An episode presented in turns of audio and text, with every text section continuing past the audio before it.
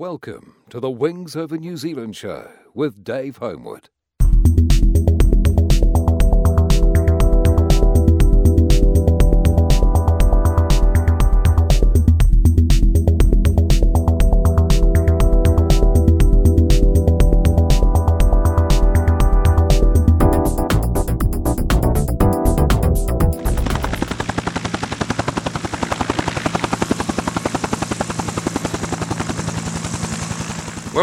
Over New Zealand show. I'm your host, Dave Homewood. In this episode, we're talking with Brian Farrell of Cambridge. Brian had a long career in the RNZAF and then civil aviation. But a special note, he was the first Royal New Zealand Air Force helicopter crewman. Okay, my name is Brian Thomas Farrell, um, Flight Sergeant, serial number 78159, RNZAF. I was born in Whangarei, 29th of June 1938. Did you grow up in Whangarei, up in Northland? Yes, I did the schooling up to Form 1 in Whangarei, and then I was sent to uh, Wesley College until uh, up to Form 5. I left uh, Wesley College in at the end of 1954 and worked as a, a, a surveyor's chainman in Whangarei for 1955 before joining the Air Force on the 6th of January 1956 at Hobsonville. Right. Uh, Had you always had a bit of an interest in aviation? Yes, I've always always had an interest in aviation. My brother, at that time, uh, was in the Air Force. He had joined uh, during the Second World War, and uh, he was a uh, sergeant instructor at boys' school. He was an engine trade, so I used to go for holidays in the early fifties down there and stay with him, and. Um, after sitting in a hangar full of mosquitoes in 1953 and playing around with them, I was less hooked on aviation. Right. Is that at Woodbourne? As it would burn. They were in storage there awaiting um, disposal. Right. It's the old safe hangar. Oh, yes, yep. So, the process of joining up, was it fairly easy to get into the Air Force at that time? or? Uh, no, it wasn't. It was quite difficult actually. Um, there was still compulsory military training going on because I was too young for that. Um, I attempted to join the Air Force in 1954 as a boy entrant, but uh, I'd gone deaf in one ear when I was 10 years old and they wouldn't let me in on medical reasons. So I, in 1955, when I was a chainman, I applied to join as a regular, and they accepted me without any trouble there. Okay. And I uh, joined up as an AC2 aircraft assistant UT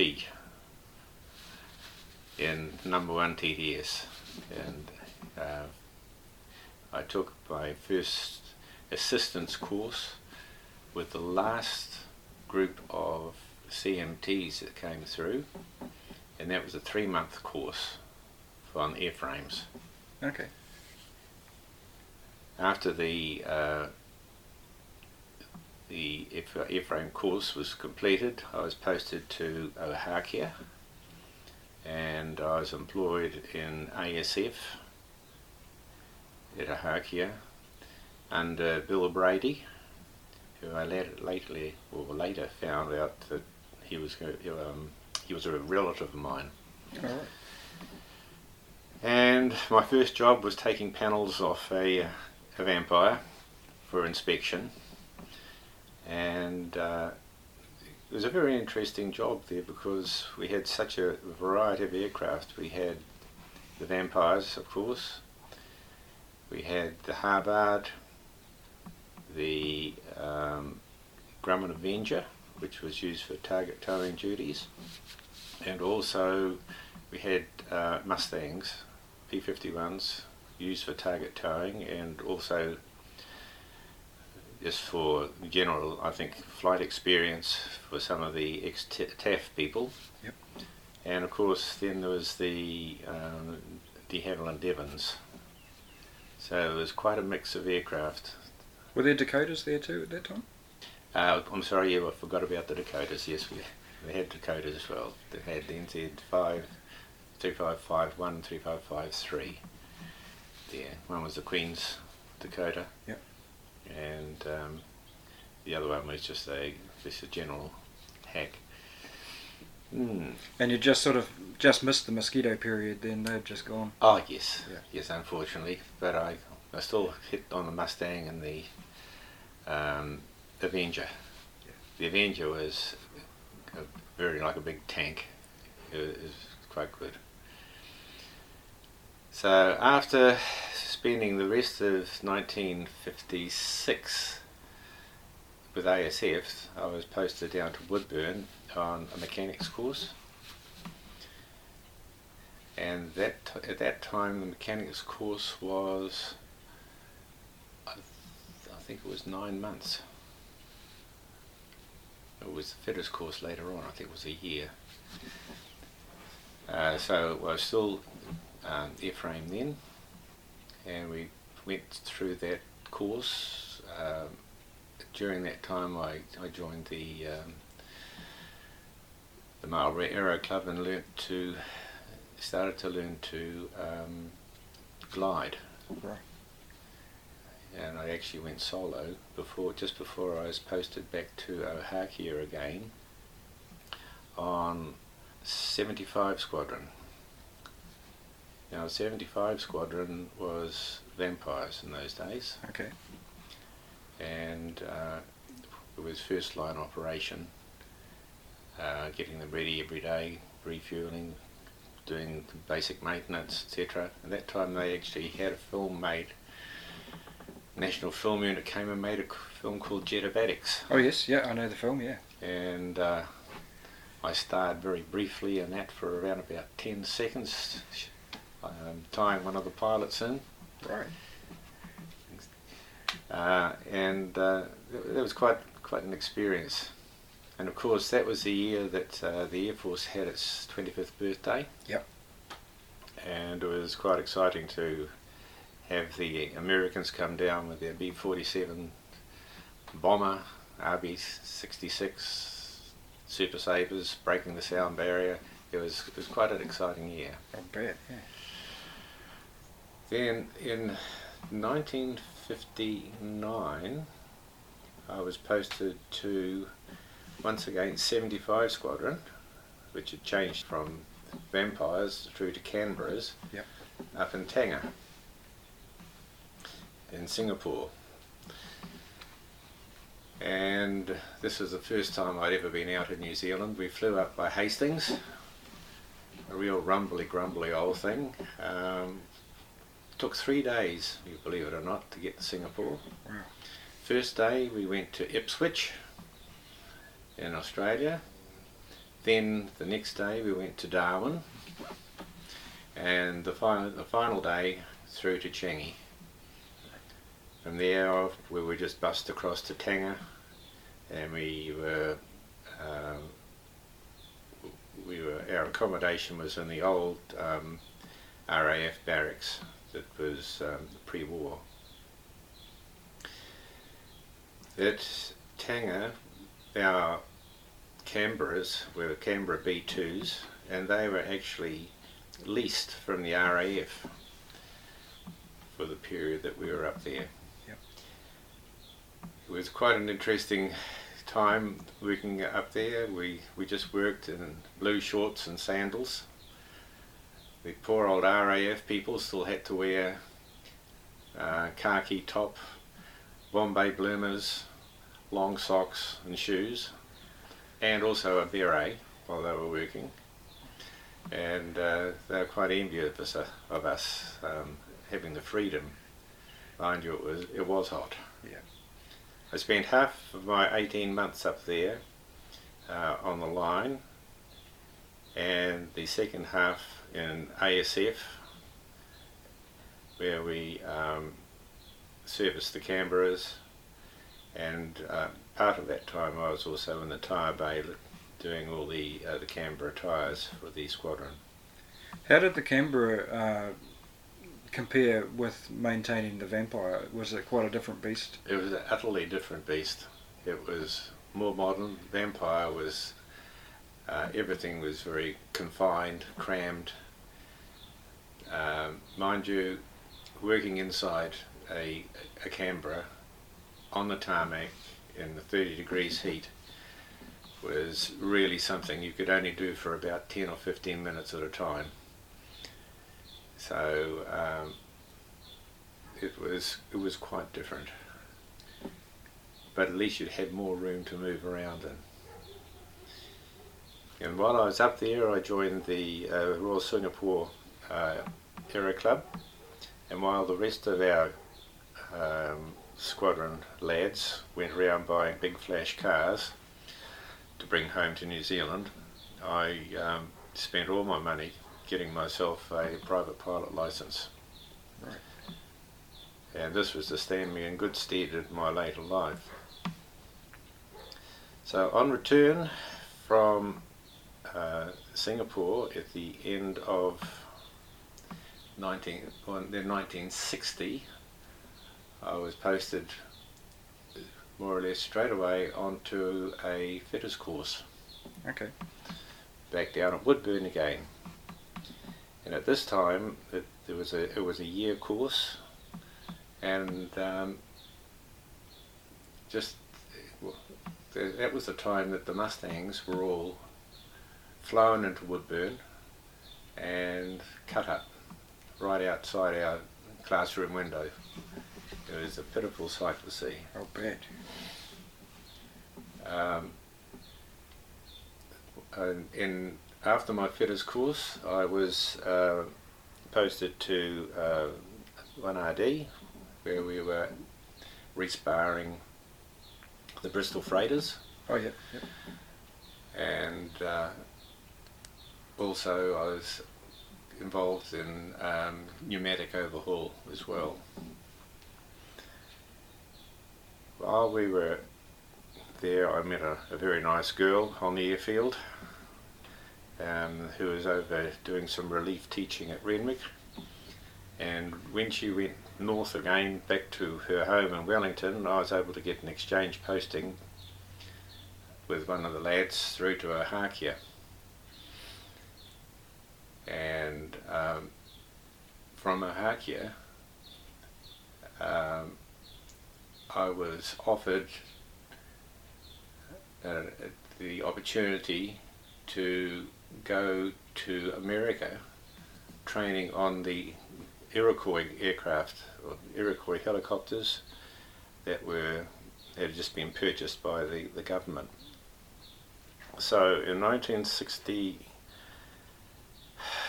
1965, I was on a C-130 through to Honolulu, Moffett Field, Washington D.C., and then down to Newport News in in uh, North Carolina, Right. where we went. We were the small group of us um, went to the United States Army Transportation School at Fort Eustis, Virginia. We were there for three months, uh, learning about the Iroquois from um, instructors that had been on duty in Vietnam as advisors, and they, they, were, very, very good. A- a- And this is learning how to maintain. How to maintain Iroquois. And you being an airframes uh, mechanic, you, you, you Well, uh, I'm sorry, I missed out a little bit of something before we went. right. We, the, the group that was assigned to helicopters were two groups. There was the Bell 47 group, which went to Fort Worth, um, and then there was the Iroquois group, which went to Fort Eustis. We both went back to Woodbourne for three months cross training. So I was cross trained to engines, the engine people were cross trained to airframes, and this was the first time this had really been done. Right. And by that time, I'd reached the, di- the dizzy limits of being a corporal, and I was a corporal when I went across through to America. So when you went to the states, and you said there was a small group that went to the Iroquois um, training, uh, were there various trades like did, did they send avionics guys there as well, or was it just No, it was Just just, airframes and engines. There wasn't any. There weren't any aviation, uh, av- avionic people Right. uh, there at all. So, at the end of our course over there, um, we were picked up by C-130 again. We flew down to Fort Worth and put three brand new uh, Bell 47s in the uh, in the aircraft and flew back through to Whenuapai via Honolulu again. was that an American C-130? No, it was our, our C-130. They were still pretty new then. Yeah, they would have been brand new, I guess. No, they was, they came in about a year before. Okay, okay, yeah. We had the Orions. Um, the, the Orions were newer. Then uh, our job then was to we were posted immediately through to Hobsonville uh, on our return. So I had to shift from Ohakea to a Hobsonville in a hurry at Christmas time, and we started in on. Uh, it wasn't three squadron there; it was called three BSS, three Battlefield Support Squadron. Right. And once again, we had a miscellany of aircraft. We had Austers, we had a Bristol freighter, which was allocated to us, and uh, there were the the um, uh, Bell 47s, which were taken back. They were assembled by the the Bell 47 team, Yep. and they started training our pilots. In June 1966, we received our first Iroquois, Okay. And of course, our job was to race over there, assemble them, and get themselves get get flying. This we did that. It was, it was much easier than we thought. So once the aircraft, uh, once once the training had started um, of the air crew, they um, approached me to see if I'd be interested in becoming a crewman. They would like to have a flying spanner on board these things in case something went wrong. Right. So I was uh, seconded, you, that's all you could say, through to crewman duties. So my duties also were my standard airframe engine helicopter duties, Yep. plus. Now the the next thing the government wanted to do is to show these Iroquois off to New Zealand. So we did a New Zealand tour, the two helicopters, and we went right down through New Zealand, calling in at uh, all the different airports, uh, into some schools, etc., showing just waving the flag for the Air Force. That was that was quite an exciting trip uh, especially um, I was flying over areas I've never flown before, and we were very, very, very well received. Now, now, just to take you back a step there, you said that you were seconded to become a helicopter crewman. Mm-hmm. But what you didn't mention is you were the first RNZF helicopter crewman, weren't you? That is correct. Yeah. Yes. So that must have been quite an interesting thing to start a, new, a whole new trade for the Air Force. Well, it wasn't a trade as such at the time because there weren't any rules in New Zealand for helicopter operations. Right. And we had a an Australian pilot who, who was um, Squadron Leader Robinson. He was the man who actually taught all the aircrew because the Australians had had experience uh, for a number of years with the uh, the earlier Iroquois. Yep. And then we had a squadron leader, Claydon, RAF, come through to teach us crewmen search and rescue techniques. Okay. So we learnt the RAF way of doing search and rescue and winching, uh, which was quite at that time quite different to the American way. And um, it was quite common during the week to be told get yourself ready, get your wetsuit on, we're going down to Lake Karita uh, and we're going to do some winching in Lake Karita. Or we're going out to the um, out to the noises and we're going to do some um, deep water winching out there and uh, it, it was quite quite a welcome change to the normal routine. You had breaks doing this, that, and the other. Once we had the Iroquois all going, of course, we were then slotted straight into the um, the annual camps in February down at Waiouru, where the army played their war games. Yes. And then every February we would be down there under canvas, um, taking soldiers, underslung loads, um, and anything else that the army wanted to do um, on a daily basis, and uh, working all hours from pre-dawn till after dark. And this is where Three Squadron at that time they changed their name to Three Squadron when the Iroquois came. Yeah. This is where the the rank system really broke down, and the air crew and the ground crew and the crewmen all worked together as a as a wonderful team. Um, you could approach anyone. Right. It was absolutely excellent. Um, like a breath of fresh air. Uh, we're also involved with this, this uh, you know, as, as well as all the normal routine maintenance back and overhaul, etc., that we did on the uh, Iroquois back at Hobsonville. Uh, they had a royal tour, came up with um, Prince Charles came out, and um, we had to look after Prince Charles all the way around South Island. When we got back to Wigram, um, we had bedded down for the night, and during the night there was a horrible rumble, and um, they told us to get out of bed early, get to the helicopter, grab some food on the way, and we're off to a place called Inangahua. Right. Well, I didn't know where Inangahua was, but uh, I soon found out.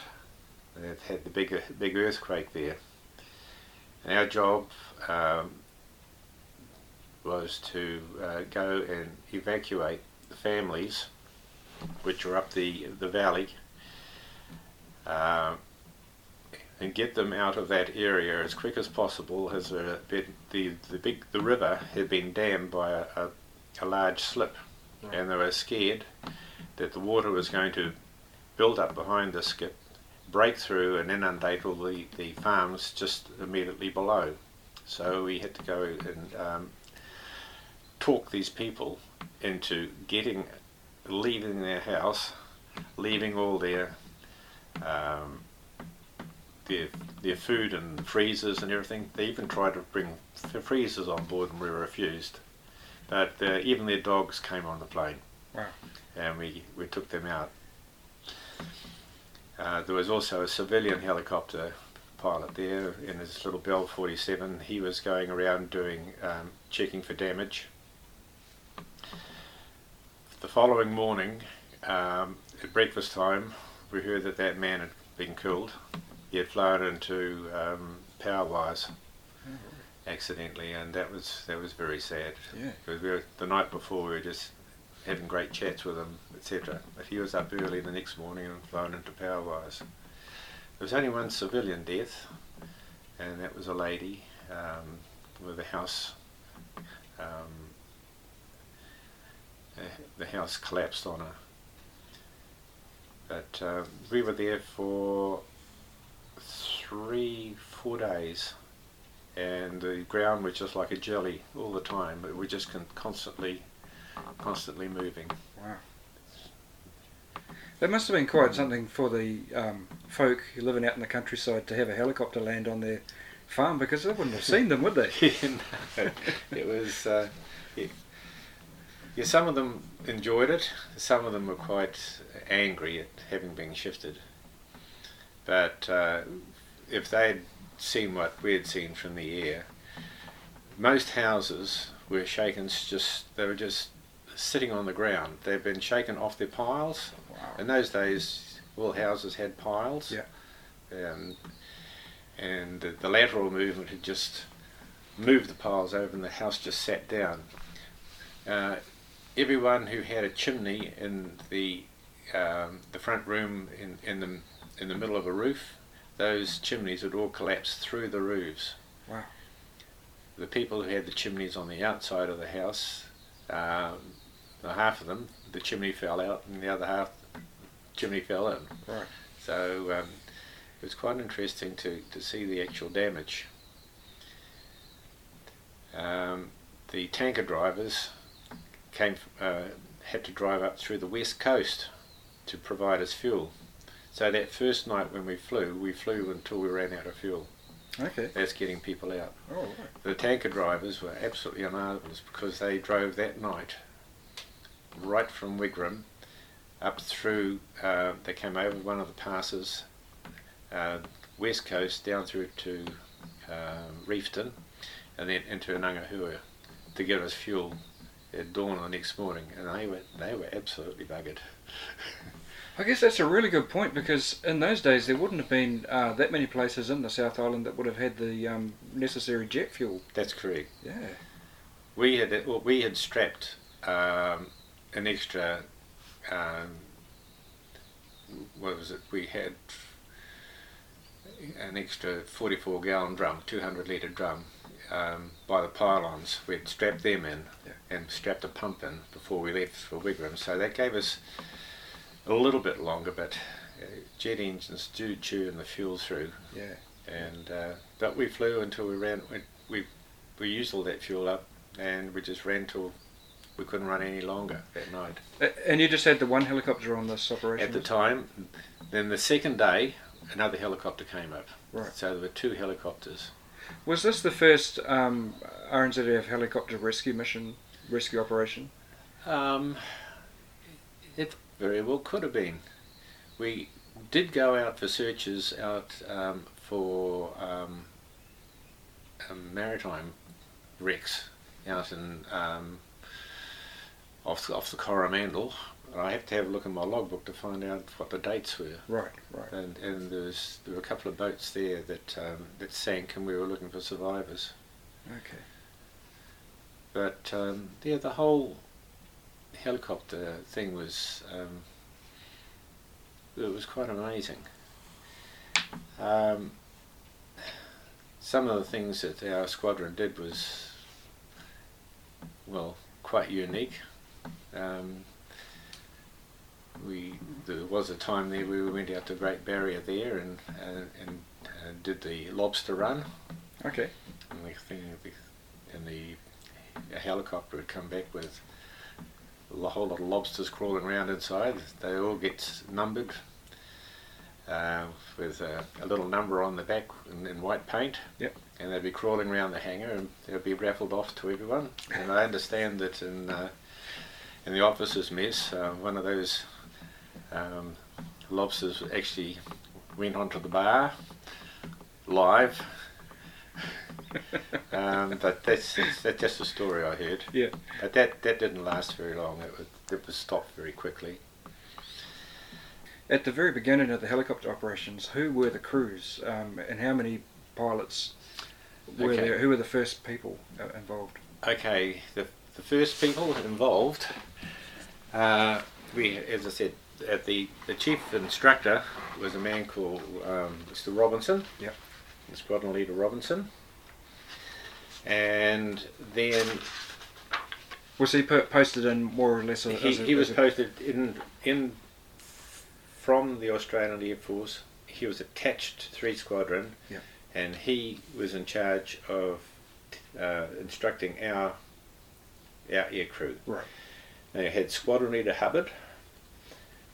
Um, he was um, he, he was the, the first person to actually uh, be taught by uh, squadron leader Robinson. Okay. then um, we had um, Bud Mills, Pilot Officer Mills. And then we had even had a wing commander there, Wing Commander Seagate. Okay. Yeah, he he was um, he, he he learned to fly the Iroquois. Um, He went on to become uh, chief of air staff, didn't that's right. Yes, and a very nice gentleman, a real gentleman. Yeah. he was. And um, then George Oldfield, and George Oldfield actually ended up being the um, the head of the RSA? Oh, right. uh, at a later time, but unfortunately he, he died early. He, and he was another really, really nice guy. Yep. Then um, Ken Wells. Now Ken uh, is still, I think, involved with civil aviation Okay. in the helicopter, right? and a really nice man. And then um, Buttles, uh, flying officer Butler, and these are all the people if in the 1966 um, yeah, in the All the 1966 scripts they're the, the real originals A- And they, these are all pilots. these are all pilots And in a crew, was it the same as today, where there were two pilots and a crewman? To, that, that to is correct Yeah. yeah it's two pilots and a crewman although on some later on um, when we went down through on what they call translands through to do quick jobs at Waiouru, there would be quite often just the pilot and the crewman. Yeah. Yeah. And which meant that the crewman actually got quite a bit of stick time. Right. It was uh, quite different. To That, uh, well, that's a little interesting thing because they w- certainly wouldn't be doing that these days, I don't think. And no, for, no. for the crewman to actually fly the helicopter No, it uh, it was one of the unique things of, of those days where these things were allowed, and um, and actually it it I think it was it was a good thing because it gave the crewmen um, another aspect of you know how difficult it is to fly these darn things. yeah. It's nothing like a fixed wing. You you you have to have uh, two good legs and two good arms. Um, whereas with a fixed wing, maybe you could do away with a leg. So, so w- was there some sort of um, f- formal uh, training done for the crewmen to, to, to get that level of experience, Uh, or uh, was it just done? It was it was just um, the pilot teaching, teaching the crewmen, well, this is what you do, and and uh, just hold it here for a while while I have have a look at the map and um, and, and that sort of thing. Right. But as far as the um, the rescue system was concerned, um, that was done in quite detail. It, it, it was very very good. Yeah. Um, the crewmen also um, did uh, winch operator duties um, at at times, and uh, we had the, an electric winch, which on the whole was pretty good, but it did have some faults and we used to practice um, on doing triangles on the um, picking up triangles with a uh, a grappling grappling hook Yeah. on the uh, airfield at Hobsonville, Okay. where you torque the aircraft uh, right around the circuit. You talk it down the approach, and you talk torque it right into the hover, and then adjust in the hover um, so that you can actually pick up the the uh, the triangle uh, with your hook and bring it up. Yeah. And um, that was a certain pattern you had to work out, and it had to be you you had to really think outside the square all the time as to what's going, what is happening, and what you want it to happen, and how much you want it to happen. Right.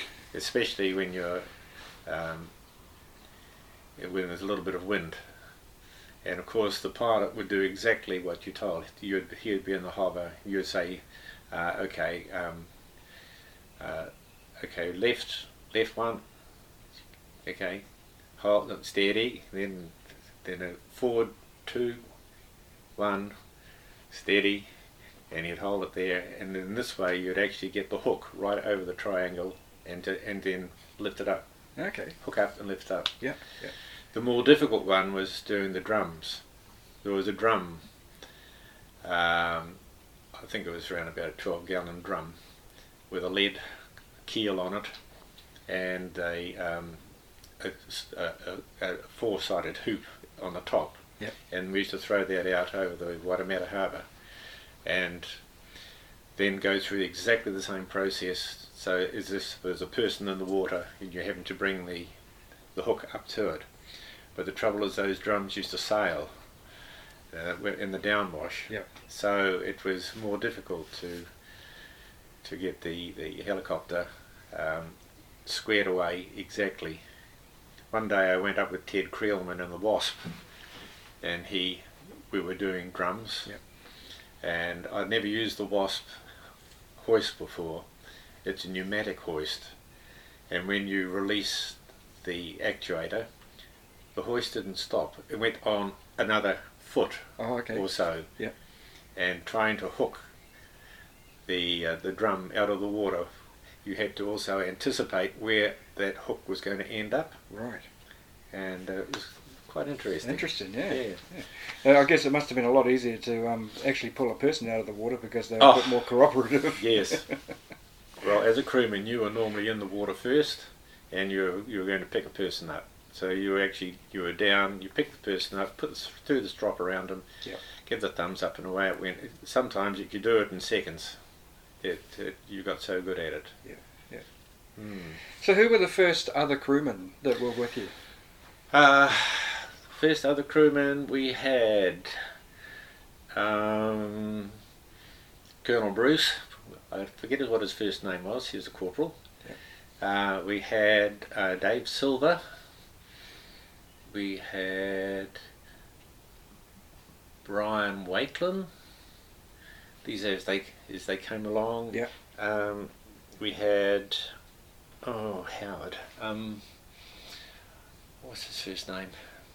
He was a crewman up in in. Oh, there was a Howard. And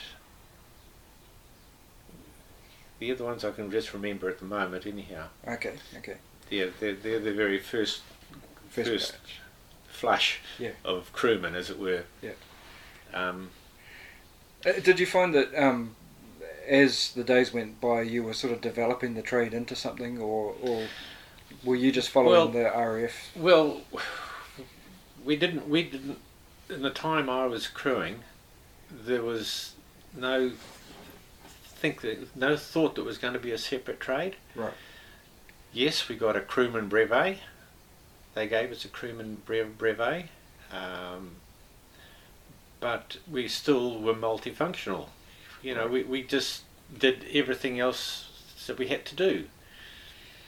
Um, Dave Silver um, was a crewman as well. Now, Dave was an electrician. Yep. Um, Brian Wakelin, I can't remember what he was. Colonel Bruce was in uh, engines. Um, oh, and we, we had another one there that was um, um, instruments as well. That was um, oh, forget his name. Sorry, at the moment. That's right. That's right. Yeah. Well, So, so you guys would get off the aircraft after a flight, and then you'd just go and start pulling an aircraft apart and doing maintenance on it. yeah, we, we had to do an after flight. Yeah. Yeah, we did the, did the pre-flight. We did the after flight each day. We, we had to get the aircraft ready. Had to also get it configured as to you know what we were going to do. Yeah. If it was wet winching, we had to put a wet floor in. Um, if we were going on a long journey, we had to make sure all the extra you know, fuel was on board, and um, and, and depending on uh, what sort of load we were carrying as to whether there were going to be any seats in it or not, or, or how many seats. Uh, there's, there's the things that we just we just did. Yeah. Yeah.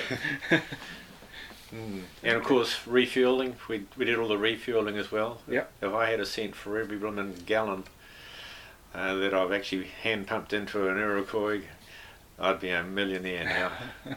it was amazing. Right. And we used to handle those uh, 44 gallon drums like, well, I couldn't do it now. Yeah. Mm. Apart from that, uh,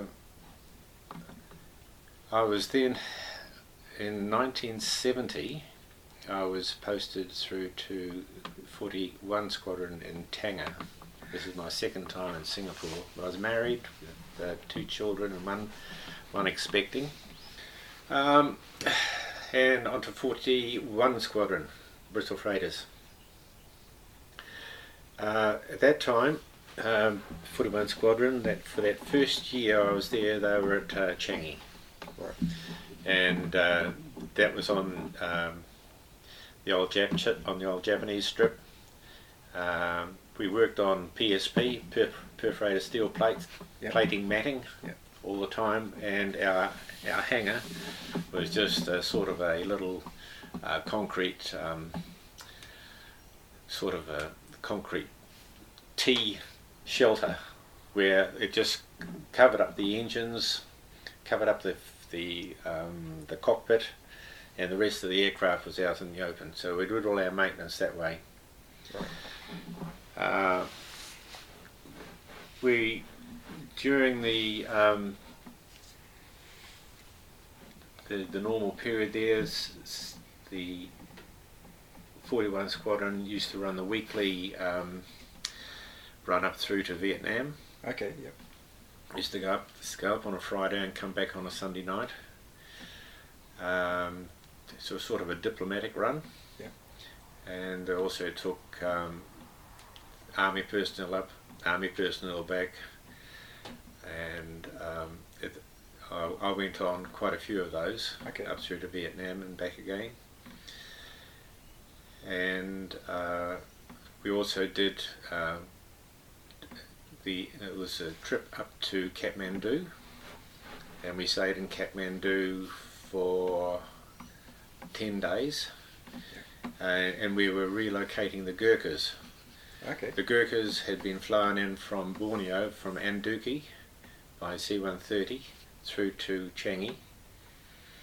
Um, and then they would be flown again by C-130 through to Kathmandu airport. And then we and the Bristol freighter would take them up through and put them onto the, the hill strips Okay. um, up in the Himalayas and re- returning them back to their, their, their folks. That Must was- have been an interesting flight. it was uh, very interesting. I went on one of the trips through in the Pokhara, up to Pokhara, and uh, yes, it was interesting. Uh, they, they didn't normally take um, you know, passengers along because they want to keep the weight down. Yeah.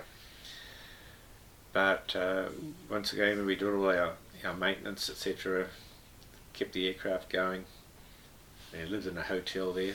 Um, and um, when I had a bit of spare time, I, I hired an old Russian motorcycle and uh, went around some of the, the villages there taking photographs, etc. And um, to me, it was quite a shock because they're still purely medieval up there. Right. They have no idea of sanitation or anything like that. Yeah. Um, very good experience. A lot of the boys bought um, um precious stones up there Oh yeah. Yeah. uh, in the in the market, and uh, on return to Singapore, they go straight to the nearest Chinese jeweler and have the stones made up for their wives. Yep, yep.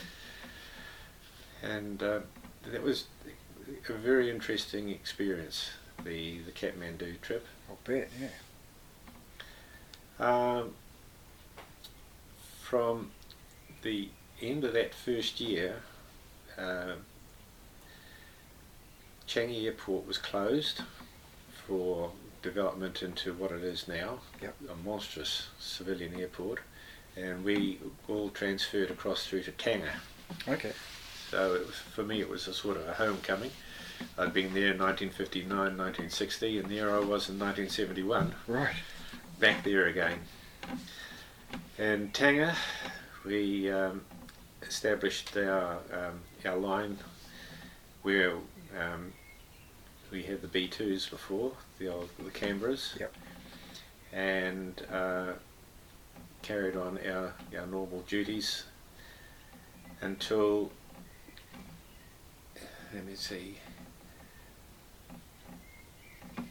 and uh, until mid 1971, I think it was, I was asked to go up to um, Vietnam to 9 Squadron to pick their brains on how to operate Iroquois helicopters under combat conditions. Okay. There were two of us went up there. Jerry Gaston, who was an injured man. Yep. And myself. So we went up on one of the one of the Friday flights and was um, we were shipped from Tan Airfield through to um, Vung Tau by um, the Australian um, Air Force Caribou. Yep. And then we uh, we stayed there for ten days, uh, doing, you know, watching, seeing how they do their maintenance. Uh, I went on one uh, rocketing flight as a, as a, a supplementary crewman. Yep. I've got some photographs of that. Okay. And um, then after taking all the photographs I could of all their, their different equipment and their shortcuts, Yep. uh, we came back to um, Tengah, and my job there was to set up the workshop Okay. to receive some Iroquois from New Zealand.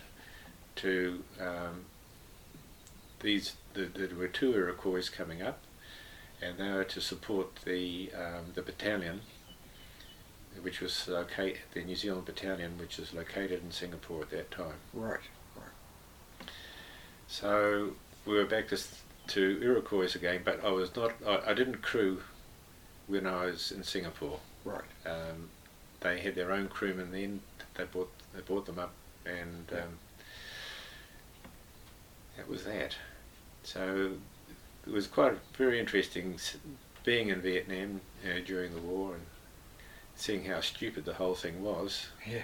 Um, there were, it was so political. It was not funny. But Uh, w- was there actually some sort of thought at that time that um, New Zealand might take their own Iroquois in there? to- I to Vietnam no or- no I don't think so. Right. I don't think so. We um, we just used the Iroquois in Singapore for training the battalion. Yep. Um, they were in Dieppe barracks over at Seletar, uh, Sem- Sembawang, at Right. Sembawang airfield.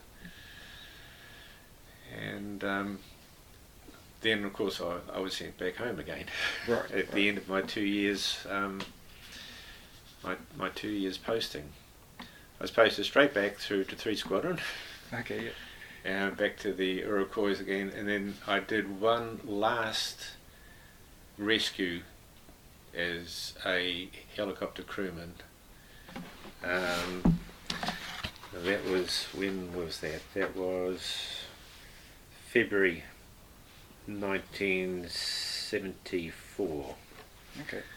an accident in the um, in the Hunua Ranges where a, a lady had gone off a, the edge of the edge of the road and tumbled down a very steep bank and she was a, a very sick lady. She'd had a hole punched through her forehead Ooh. by I think it might have been um, the rear vision mirror in a car, and I had to um, put her into in a stretcher and um, we were winched up and took her through to hospital. And that was on February the 22nd, was the last, the last day I acted as a crewman. Okay. So just some uh, touching on that. Did did you guys have to do some sort of first aid training course for paramedic type stuff as well? Oh, it was not paramedic, no, it was No. first aid. Yeah. Yeah. Yeah. True. Yeah. yeah, just yeah, St John's first aid. Um, that was part of it. Yeah. But uh, no, paramedics definitely no. No. We were we were there just to to get people from point A to point B. Yeah. And of course, the whole system is really um, developed from there. Yeah. yeah. But it was very very good to get in and um, it on the beginning and go through the development of helicopter operations and meet some absolutely wonderful people and do things that you would never think you'd ever do in your life. Yeah. Yeah. Does it amaze you that you know, forty-five years later, the same helicopters are still doing the same work? No, it doesn't amaze me at all. They're just flying trucks. They're they're really good. The Iroquois is built so simply and so strong. It's, okay, they've got their weak points, but um, they they're rugged, um, simple, um, reliable, and it's a pity if the Air Force actually gets rid of them because uh, providing you can get spares, they'll go on. They'll be like they could be like the Dakota. Yeah, They could just go on forever. exactly. Yeah. Mm. Yep. So, back to Three Squadron. I was only at Three Squadron for around about nine months. Uh, By that time, I was up to flight sergeant, by the way. Yep. I missed sergeant, sergeant somewhere. and uh, I was um, posted across to the the Bristol Freighters at, um, at, at uh, Whenuapai. And I was put in charge of NCOIC maintenance there. Is that one squadron? Uh, every one squadron Yeah. at um, at at Whenuapai, and I carried on right through.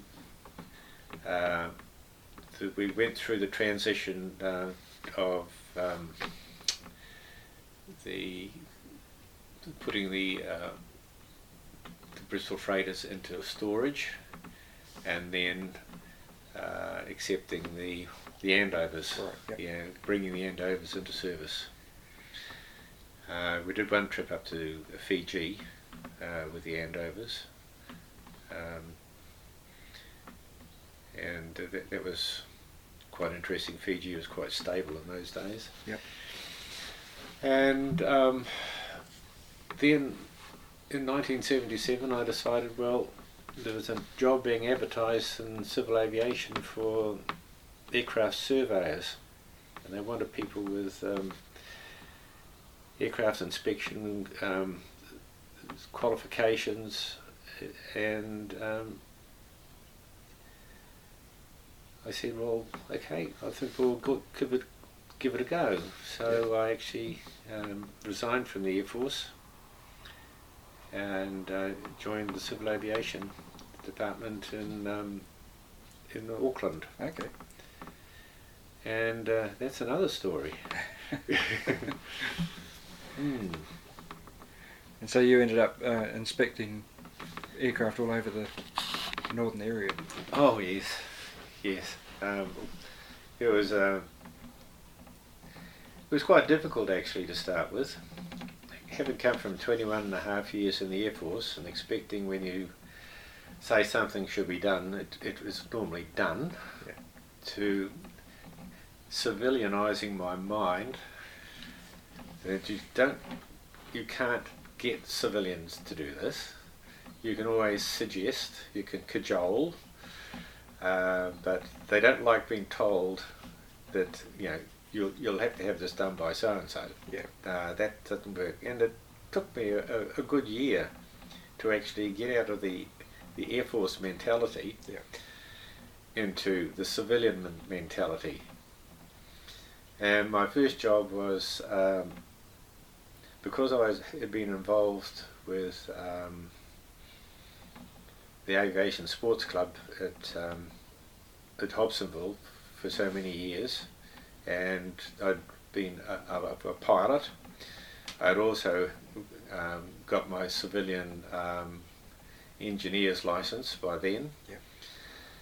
Uh, they said, "Well, look, there's a lot of people building airplanes out there. Would you like to go out and inspect them, and um, and clear them?" Okay. So I started in on that, and this is on the home building side. Yep. Yep. And once again, I met some absolutely wonderful people, and, um, and they were putting out products which were absolutely amazing. Okay.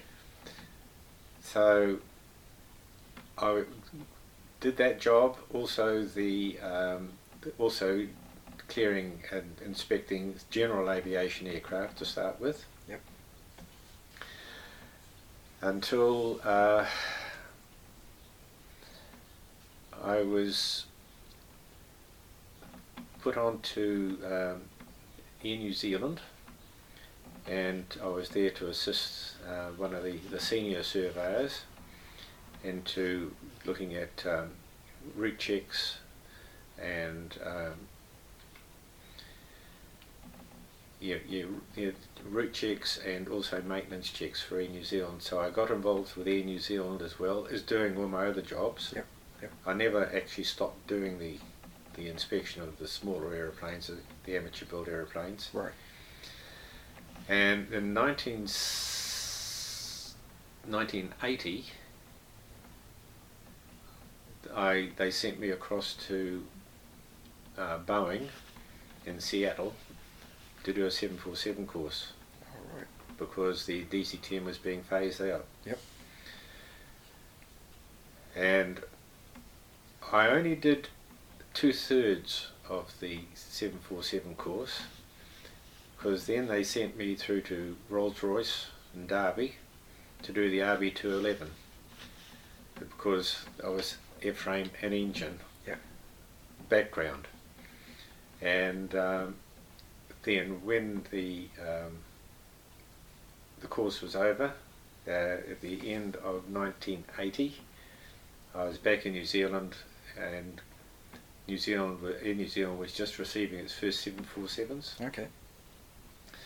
and I had to front up and give them all certificates of airworthiness All right. based on the uh, the training I'd had. Yep. I also was responsible then for approving all the airframe and engine courses that Air New Zealand was actually doing Yep. uh, on base at um, Mangere. And although everyone that I, uh, everyone that went through those courses that I approved got themselves ratings on the aircraft, Yep. I wasn't allowed to get a rating Oh, okay. because I hadn't actually worked on them. Right. I, I hadn't had been hands on. Yep. So um, it's one of the, the vagaries of being in a different system. Right. Right.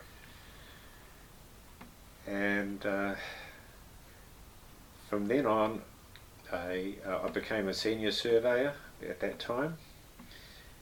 And um, later on, my boss uh, came up for promotion, and I applied for regional superintendent, and I was successful in becoming the um, the regional airworthiness superintendent for the northern region. Okay. So I had the I had uh, the main office in Auckland to run, and also two satellite offices. There was a satellite office at Ardmore and a satellite office at um, Hamilton. Yep. And uh, I carried on doing that until um, the government had a change of mind on how they're going to run government um, entities, and they decided to close down all regional offices Yeah. and retreat to Fortress Wellington. Right.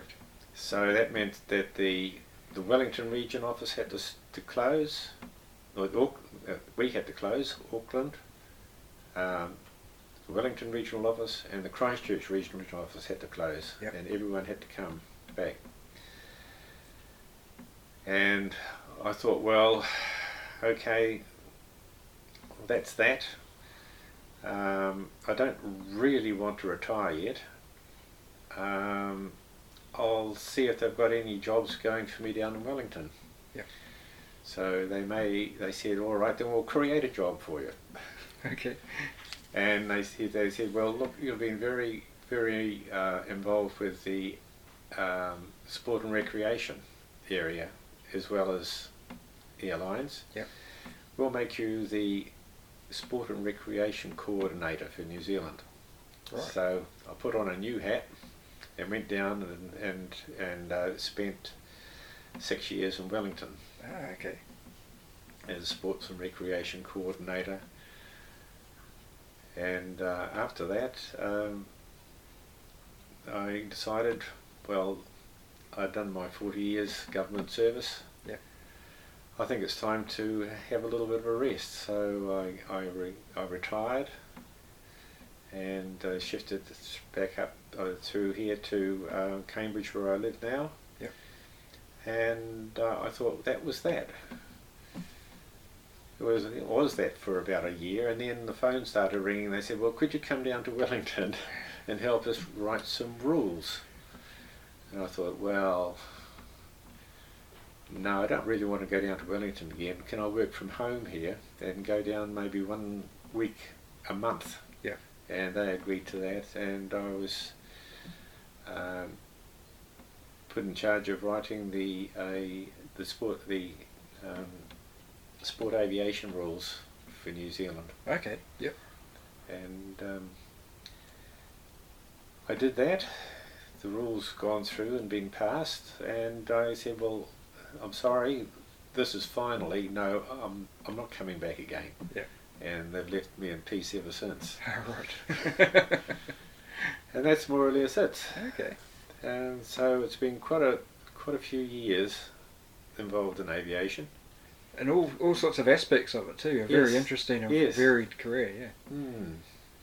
Uh, are you able to tell me any of those stories you told me the other day about the um, things that you guys got up to in the helicopters? Or Uh, well, I told you one.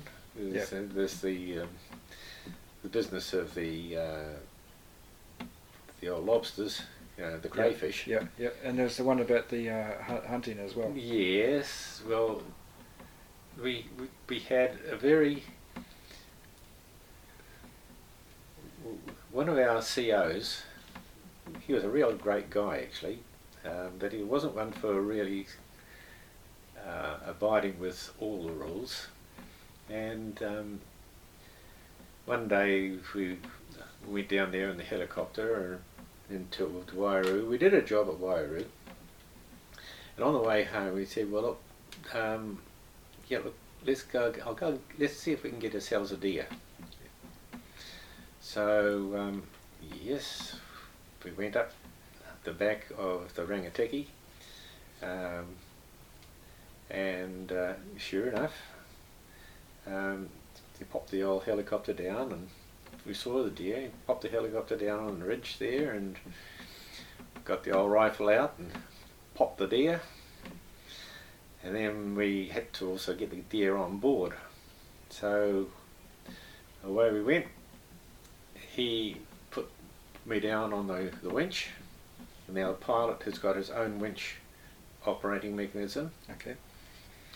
Okay, I went down with a, with a strop, got the deer around its antlers, and he he winched it up, is um, almost so he could see it by the helicopter. Yep. Then he went back to the ridge and dropped it off, and undid it, came down, put the strop down, and pulled me up. Yep. And then uh, we manhandled, went back to the ridge again, manhandled the deer on board, and uh, he said, "Righto then, well look, um, I've got a bach down at uh, Taupo. We'll go down there and uh, here's the deal. I'll clean out, I'll clean the deer and skin it and everything like that. You do the lawns."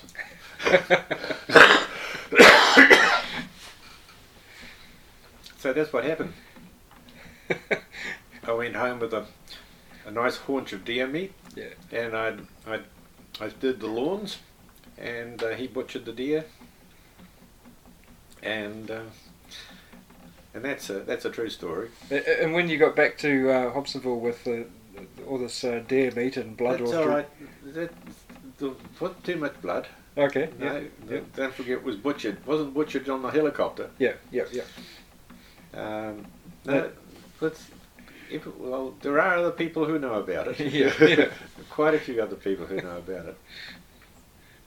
At the same the same time, uh, we've also went up north to a friend of the CO's place, and he had his tractor bogged. And we tried to. He said, "Okay, then right, we'll see if we can lift this tractor out."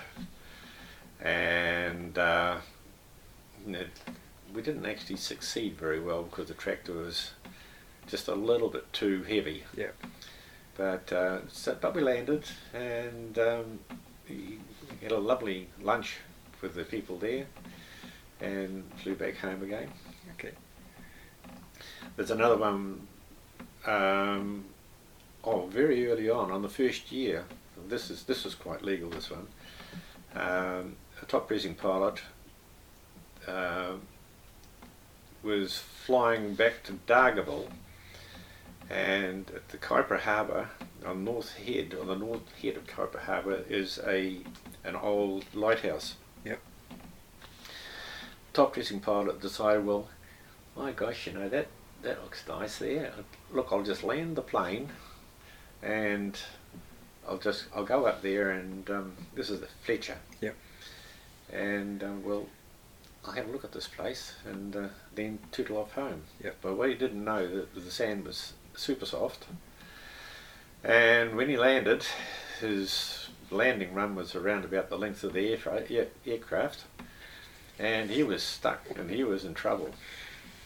So um, he he called up, um, and the Air Force got to hear of it, and they said, "All right, well, we'll see what we can do, and we'll see if we can get your your um, your plane out." Send the engineer out and um, to the plane, take off his propeller, and um, stow the propeller at the back uh, in, in the back compartment. There was a little door on the side of the FU-24. Stow the propeller back there and try and get some of the weight back a little bit, and we'll see what we can do. So I went out there. This was Squadron Leader Hubbard, I think it was and um, and all, and Squadron Leader Hubbard and which was his name? Who was the co-pilot? Co-pilot, co-pilot. Oh yeah, battle, battle. I was the crewman. We stripped the helicopter right out and made it as light as possible. We've got a long strop with a loop on the bottom of it, and they said they'd found a fence post um, over on, on the sand dunes and on the fence post. So we went over there, landed, went down, had a look at it, and we said, all right, then we'll look. With the way the balance is at the moment, we should be able to put the strop down through the hopper, put the loop in the bottom, and put the fence post across the bottom of the hopper. And this is what we did. And um, the the end of the story was that the the lift was quite successful. Right. And there was also a Herald photographer there. Ah, right. And I've got a photograph here of me looking out over the side, the helicopter going up, and Buttles running like hell away from the FU-24 as the lift started. So there was only um, there was only the, the Hubbard was was doing the flying. Yeah.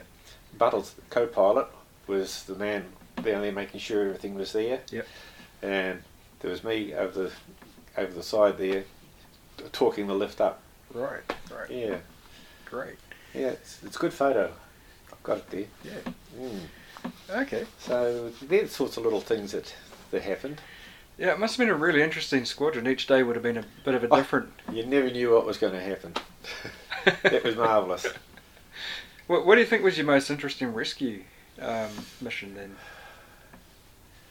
Um, was not interesting. Um, we, we we also had to go out and look for bodies at um, off Piha, Yeah. but uh, we were actually never successful in in, in picking any bodies up. Uh, we, there was a couple of times there where we had to go out there and, and look over. Mainly Inangahua would have been the most interesting and varied one because we were dealing with all sorts of people in a situation that we were quite unused to. Um, as I said, the, the ground just kept on shaking there. Then you didn't know whether the shake was going to get bigger or worse or uh, we were we were all in um, uh, accommodated in the uh, Forest Service huts, Oh yeah. Yep. and uh, in my I had a hut, and I know I pushed the bolt on the door, and when I woke up in the morning, the door was open, and, and the bolt the bolt was still across, so there must have been one hell of a job. But I was so bloody tired, I I, it, I didn't wake up. But that door was open in the morning. and it was bolted from the inside. uh, that would be the most satisfying and, and an unusual one that we've, we've done. And your um, trip that you did right at the very beginning to, to show off the new helicopters around Yeah. the country, that must have been a really satisfying trip. Just It was because we had new equipment, we knew how to put it together. Uh, of course, if anything really gone wrong, we would have been really noses into books and everything like that. But it never really happened. Um, and uh, once again, it, we, we met people. We flew we flew into Government House, took the Prime Minister up and gave him a little uh, Twitter round. all right. Um, Who, who was that? Holyoake. uh, it was that was Mr. Holyoake. Yep. Yes, and uh, you, you know we, we did all all the unusual things, things that it, there were lots and lots of firsts. How did the army take to using helicopters They after? loved it. They loved it. Although um, we, uh, we we we did have one incident there where they were loading a pack howitzer onto a pallet, and um, there's a 105, uh, 105 millimeter pack howitzer. Yeah. Normally it went in two pallets. This time they, I think they tried to short circuit the system and they tried to put everything in one pallet. Yeah. And halfway between point A and point B where we had to go, it suddenly got light. And um, what the problem was, the barrel had slid out and done a free fall and got itself buried into the ground. Now, how it's a howitzer barrel is not a very, very um, light thing. No. And the, the army took about two days to find it. We gave them the track where we flew over, and yes, they found the hole and they had to dig it out. but it just shows you whatever you are given to lift, you have to take under, you know, um, the, the idea of the fact that it has been packed properly, Mm. because you're you're in the helicopter, and they're on the ground, Yeah. yeah. and um, there were some loads that we used to carry. What they used to do is they used to load the, the plane up, and then the pilot would just quietly pull on the collective, and then then find out whether the tail was going to lift first Yeah. or the nose was going to lift first. Yeah. And they, you'd see that by where a cyclic was. And if your cyclic was near the, its limits, no, down goes the collective, throw something off. Right. You know, so that's that was a practical way of seeing whether you could actually do something. Yep. Because when you're at altitude and when you're in the heat, the performance of a gas turbine engine, uh, it just doesn't like it. Doesn't like heat and doesn't like altitude. So um, you, what you have power at sea level, you certainly haven't got power, that same power when you're up up top. Yeah. Did you do any um, firefighting bucket uh, stuff in those early days? That, No, no, we didn't. We didn't have the equipment. That came along later on, okay. but we didn't have it to start with. No. Okay. Mm. Now the early, um, the earliest batch of Iroquois were D models, weren't they? And then they were later. Yes, UH1Ds. Yeah, that's and then, right. and then they later got. Um, They are Re- mo- modif- they Yeah. the, the later ones were H's, I think. yeah, and then the, the old ones they brought up to spec to, for the H. Yeah, well, they they would have re-engined them to the old uh, L13 engine. Was there much difference in them Uh, uh, as for your point of view? No, just a higher um, higher rating, uh, shaft shaft rating. Yeah. Yeah.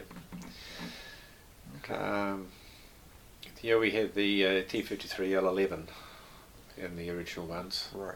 and the L13. Uh, the L13 has been around for a long time. They used to use those in the um,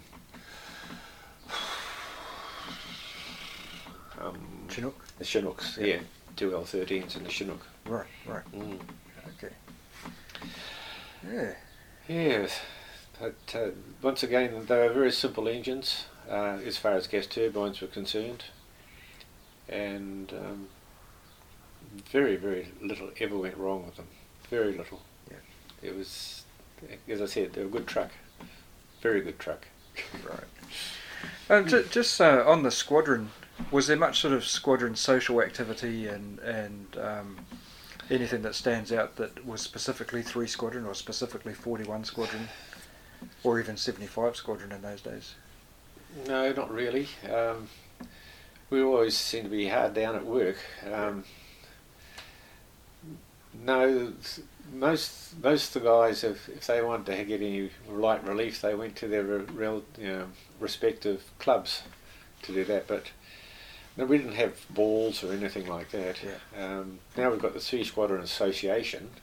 Um, but we we go down to the um, the meetings down there whenever they hold them. Right. Um, once again, it's it's quite weird for us oldies. You see all these young kids that are just out of their blooming nappies, flying, uh, crewing, maintaining, and all that sort of thing. It's it's, two. It's almost two generations down now. Yeah, yeah, Yeah. that's right. It's quite, it's quite strange, isn't it? It, Like it all, is strange. All, all of the aircraft that the the Hercules and the the Orions and everything, they've all got that same thing now, haven't they? That's right. That's it. Yeah. Yeah. No, the, the government of the day was very wise in what they did. And of course, since then, uh, it's just been the steady disintegration of the armed services. And governments. And, well, yeah. Hmm. Yeah, yeah. Well, that's um, fascinating stuff. Hmm. Um, well, the one sort of last question I was going to ask: Did you ever have any sort of interesting incidents or close calls or anything in the Iroquois? Um, Um, there was only one with me, uh, with the Iroquois. Uh, was doing underslung loads at Hobsonville with George George Oldfield. That's right. Now that this was fairly early on. Yep. Um, that would have been around about yeah, 1960, yes, about 1968. Um, yeah, we took off. We we had a big underlo- underslung load of um, 44 gallon drums full of fuel, of water, Yeah. and a big sling net. And we were doing a right hand circuit off 27, I think it was, and that took us not over the bomb dump, over round, over um, where the bridge is now, oh yes, yeah. uh, and then down over the um, the Sunderlands. We had Sunderlands; they're all moored. Yep. And then in on over past the, the threshold and then back in. Now, on the downwind leg, we took off to the west, coming through. George had a partial power failure. Uh, there's a big sag in power, and uh, we're starting to descend. There's nothing we could do. And um, George said, Well, hey Brian, we're in trouble. Uh, what's underneath us? I said, Sunderland's. He says, I've got to get rid of this load. I said, Wait for a second. Okay, do it now. And we dropped this thing and it landed between two Sunderlands. and uh, and he just I didn't nothing and I heard, heard nothing from him and he just quietly brought the aircraft down through and did a run on landing Right. now he got a uh, a green endorsement for that Right. Oh, yeah, good. for saving the aircraft and all that sort of thing but that's about the only thing that's really happened um, there was one area where I was a little bit worried. I was on wet winching, and we're out at the Noises. Now the Noises are way out in the Hauraki Gulf, and the we, there was they they used to take a a, a boat out from the uh, marine section and that used to stand off around about a mile just to make sure that you know if, if everything went plonk Yeah. there would be someone there to rescue Yeah. the 20 minute warning light came on for fuel and they uh, uh, they winched me down into the water and they winched up and they vanished and I didn't know the 20 minute warning light had come on. right. And I was tossing around there in these, uh, and it's around about a, a metre and a half swell, and uh, the boat, the rescue boat was, I could see it every time I bobbed to the top, it was way, way the hell over there. Wow. And um, I thought, hmm, sharks, you know. yeah. nah, I don't know. But what I did notice, just in a little way away, it was a dead sheep. I thought, floating. and I thought, oh my god, this bloody helicopter better come back soon. and I just stayed out there and with my mind going into overdrive. And they refueled, they came back, but I was in the water about three quarters of an hour. Wow. And um, I just had a, red, a fluorescent red bone dome on and my wetsuit. Yeah. And uh, that wasn't very nice. No. But uh, they told me later on, you know, why. And uh, Wow. yeah, that's just a little bit uncomfortable. You think they would have had time to winch you back up before they left, but When a 20 minute warning light comes on and you're out, way out, and out there, Yeah. you've got to go home. you just don't risk it, sort of thing. No, you've got to go home. Yeah. You, yeah. Okay. It's like the warning light on your car. Once that warning light comes on, you really do have to go to a petrol pump because how accurate is it? True. Yeah. yeah. True. You, you don't take the chance.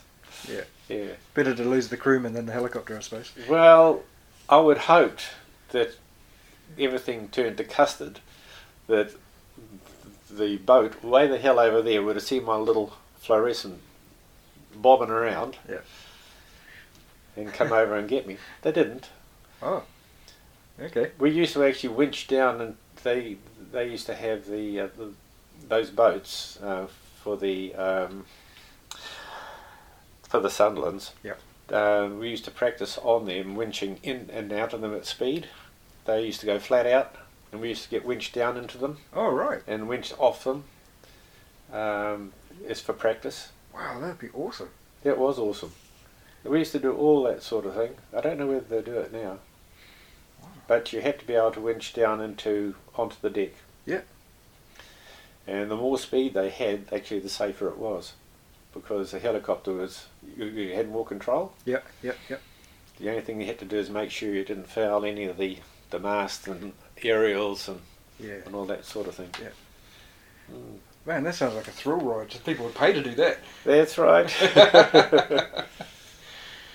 Yeah. Mm. Oh, thank you very much, Brian. It's been a really uh, fascinating um, opportunity to talk to you about all this stuff. Okay. That's great. Cheers. That was the Wings Over New Zealand show with Dave Homewood.